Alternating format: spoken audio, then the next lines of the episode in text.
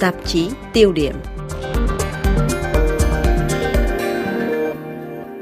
Thưa quý vị, hình ảnh Tổng thống Mỹ Joe Biden bắt tay đồng nhiệm Trung Quốc Tập Cận Bình tại Bali, Indonesia được cho là hình ảnh nổi bật nhất trong ngày 14 tháng 11 vừa qua. Đây là lần đầu tiên hai lãnh đạo Mỹ và Trung Quốc gặp nhau trực diện kể từ khi ông Joe Biden đặt chân vào Nhà Trắng cách nay gần 2 năm. Nhưng liệu cuộc gặp này có thể giúp hạ nhiệt những căng thẳng giữa Mỹ và Trung Quốc từ những năm qua và giảm thiểu rủi ro đối đầu quân sự giữa hai nước hay không?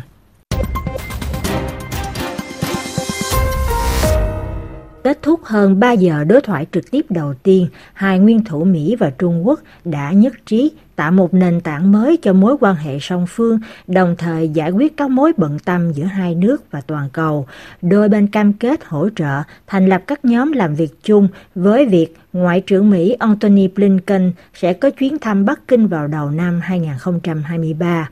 Trước cuộc họp, Bắc Kinh và Washington từng tuyên bố không mong muốn để mối quan hệ giữa hai nước nằm ngoài tầm kiểm soát. Ông Yan Chong, giáo sư khoa học chính trị Đại học Quốc gia Singapore lưu ý với tờ Japan Times rằng Biden và Tập Cận Bình đã nhận thấy rằng các vấn đề cùng quan tâm như ổn định thế giới, kinh tế, an ninh lương thực và tính cấp thiết của các vấn đề môi trường nên đã đồng tình cần có trao đổi. Ông Michael Clare, phóng viên chuyên mục quốc phòng cho trang mạng The Nation, đồng thời cũng là giáo sư danh dự nghiên cứu về hòa bình và an ninh thế giới tại Đại học Hampshire trên kênh truyền hình Democracy Now, trước hết lưu ý cuộc gặp thượng đỉnh Mỹ-Trung lần này diễn ra trong một bối cảnh căng thẳng giữa hai nước đã ở mức tồi tệ nhất từ nhiều thập kỷ qua, một mức độ căng thẳng cao, đặc biệt trong hồ sơ Đài Loan. Since Nancy Pelosi visited Taiwan in August,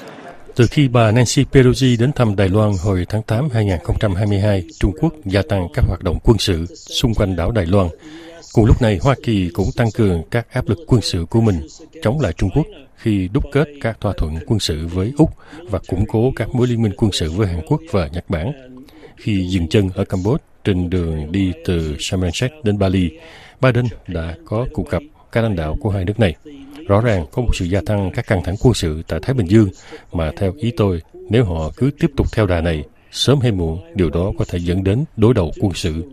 Vì vậy, những gì phải diễn ra tại cuộc họp này chính là hai nguyên thủ phải tìm ra một cách nào đó để hạ nhiệt căng thẳng và tìm ra các phương cách giảm thiểu nguy cơ đối đầu quân sự, bất kể là ở Đài Loan hay tại vùng Biển Đông.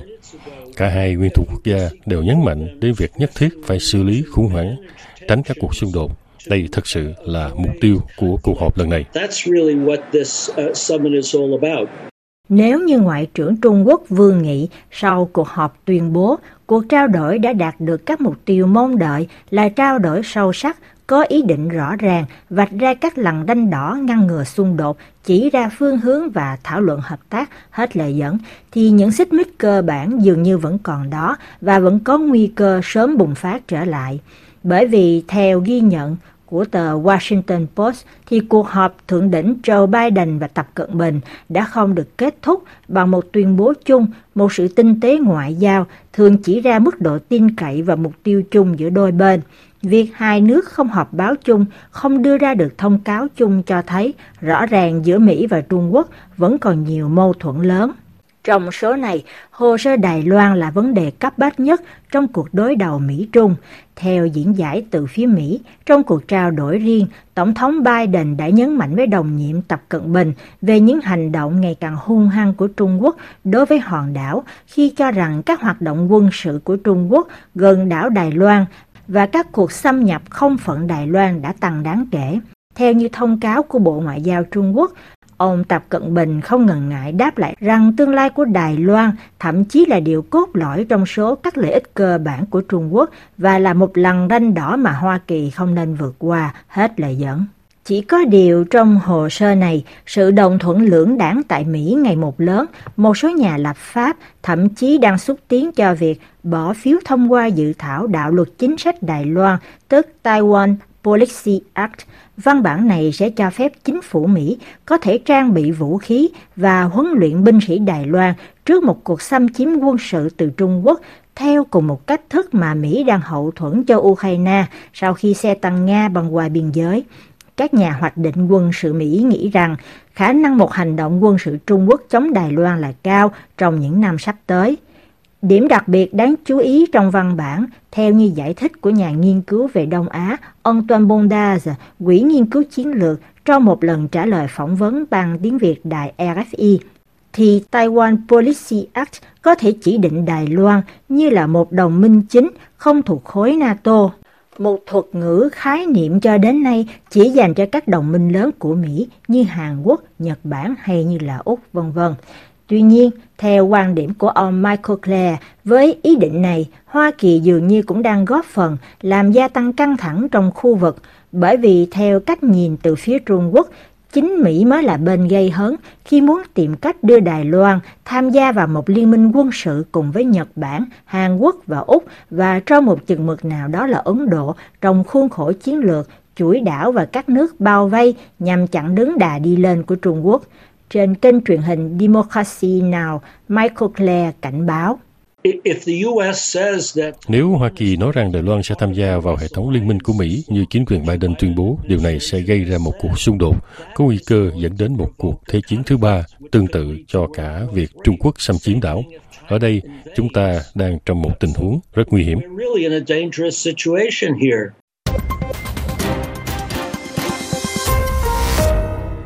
Mâu thuẫn lớn thứ hai là cuộc chiến Ukraine do Nga phát động. Hoa Kỳ ca tụng đồng thuận giữa Tập Cận Bình và Joe Biden. Theo đó, Tổng thống Nga không nên dọa dùng vũ khí hạt nhân trong xung đột tại Ukraine, nhưng lập trường này lại không được trình bày trong biên bản tóm tắt cuộc thảo luận của phía Trung Quốc. Ông Tập Cận Bình chỉ đơn giản tuyên bố rằng cuộc khủng hoảng tại Ukraine chưa có được một giải pháp đơn giản và một cuộc đối đầu giữa các đại cường là nên được tránh.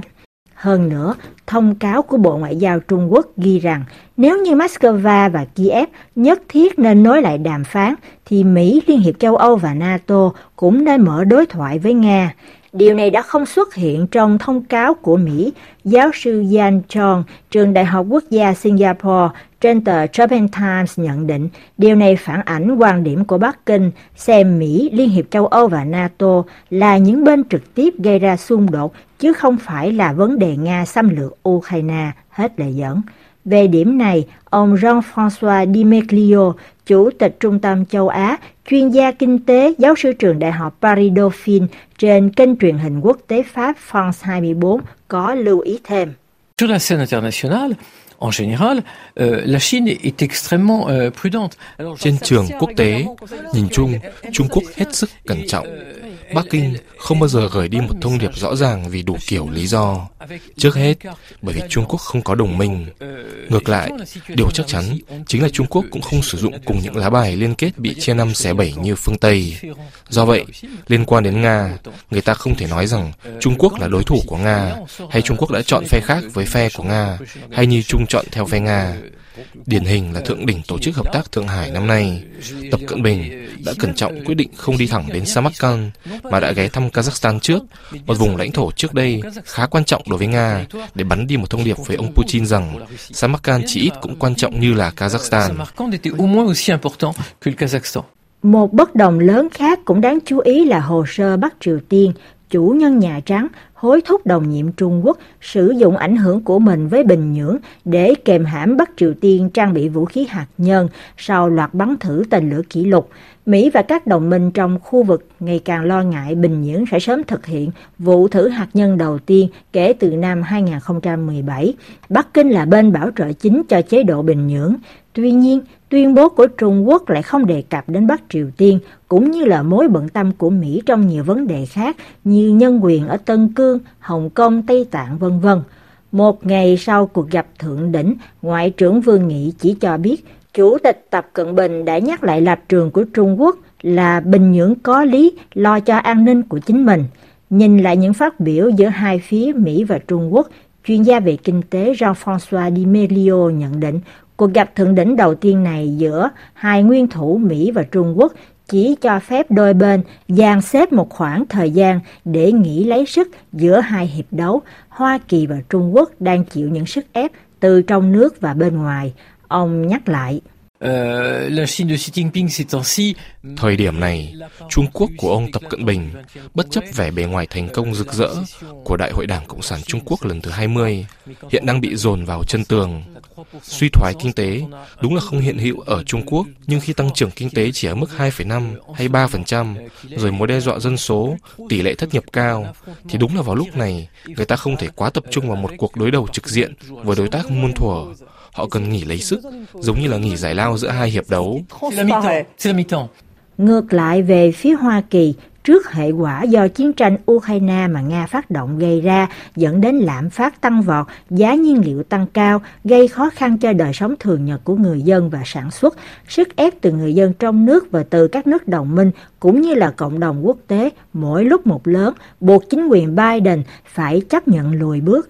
Nhưng đối với Washington, Kỳ nghỉ dưỡng sức này cũng là lúc để chuẩn bị cho một trận đấu khác lớn hơn mà cả Trung Quốc và Hoa Kỳ đang lao vào nhằm thế bá quyền làm chủ công nghệ bán dẫn, cho phép thống trị thế giới trong tương lai.